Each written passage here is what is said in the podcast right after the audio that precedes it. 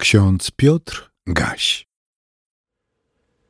20 grudnia 2022 roku, wtorek. W Księdze Rodzaju, w szóstym rozdziale, ósmym wersecie czytamy Noe znalazł łaskę w oczach Pana. W Ewangelii Łukasza, w osiemnastym rozdziale, ósmym wersecie znajdujemy pytanie, które postawił Jezus – czy syn człowieczy znajdzie wiarę na ziemi, gdy przyjdzie? Kim był człowiek, który znalazł łaskę w oczach Pana? W starszej tradycji Noe był synem Lameka, wywodzonym z linii Kaina.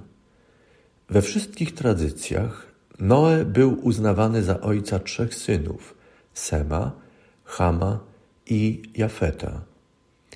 Księdze Rodzaju został też przedstawiony jako człowiek sprawiedliwy, bez zarzutu, żyjący w przyjaźni z Bogiem.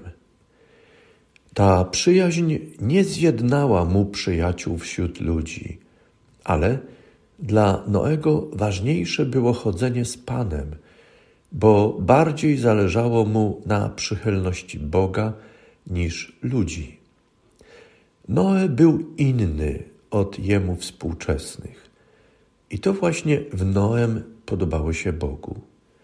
W takim razie, co Bogu nie podobało się w ludziach otaczających Noego?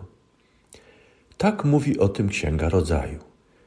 Bóg widział, że wielka jest złość człowieka na ziemi i że wszelkie myśli oraz dążenia jego serca są ustawicznie złe. Żałował Pan, że uczynił człowieka na ziemi i bolał nad tym w swoim sercu. I rzekł Pan: Zgładzę człowieka, którego stworzyłem z powierzchni ziemi, począwszy od człowieka aż do płazów i ptactwa niebios, gdyż żałuję, że je uczyniłem. Trochę dziwię takie sformułowania jak Bóg żałował, bolał nad tym, że uczynił człowieka i że postanowił go zgładzić.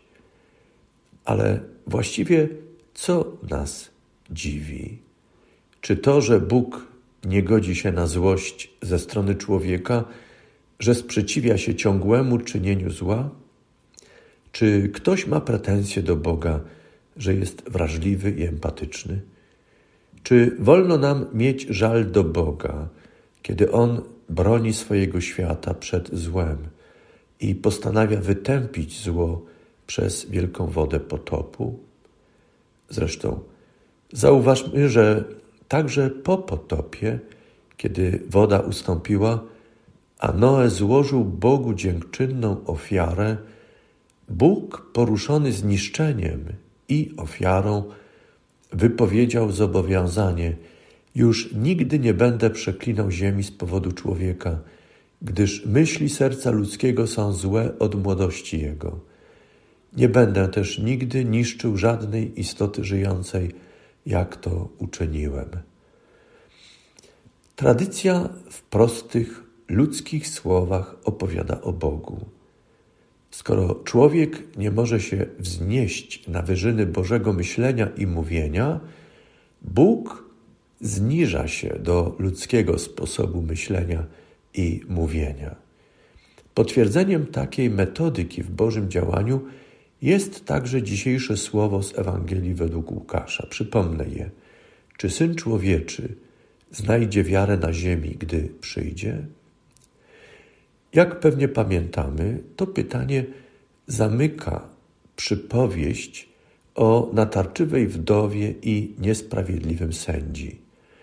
Jezus Chrystus przedstawił w niej wdowę pozbawioną opieki przed krzywdzicielami, bo niesprawiedliwy sędzia, choć miał w swoich rękach wszystkie instrumenty prawne i siłę do ochrony pokrzywdzonej, odmawiał jej pomocy.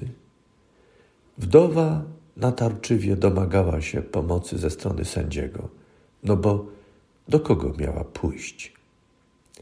Słuchacze Jezusa znali takie sytuacje, spotykali się z nimi. zawsze wywoływały w nich oburzenie i poczucie krzywdy, także ze strony sędziów, którzy okazali się być niesprawiedliwymi.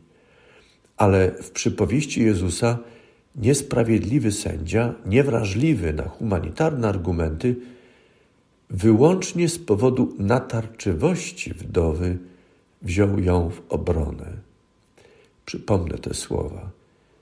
Chociaż Boga nie boję się, ani z człowiekiem się nie liczę, jednak ponieważ naprzykrza mi się ta wdowa, wezmę ją w obronę, by w końcu nie przyszła i nie uderzyła mnie w twarz. Słuchajcie, co ten niesprawiedliwy sędzia powiada, mówi Jezus. A czyżby Bóg nie wziął w obronę swoich wybranych, którzy wołają do Niego we dnie i w nocy, chociaż zwleka w ich sprawie? Powiadam wam, że szybko weźmie ich w obronę. Tylko czy Syn Człowieczy znajdzie wiarę na ziemi, gdy przyjdzie?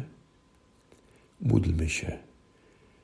Panie, pomóż nam wierzyć, ufać Tobie i nie cofać się, kiedy, podobnie jak Noe, jesteśmy postrzegani jako inni i wytykani w różnoraki sposób.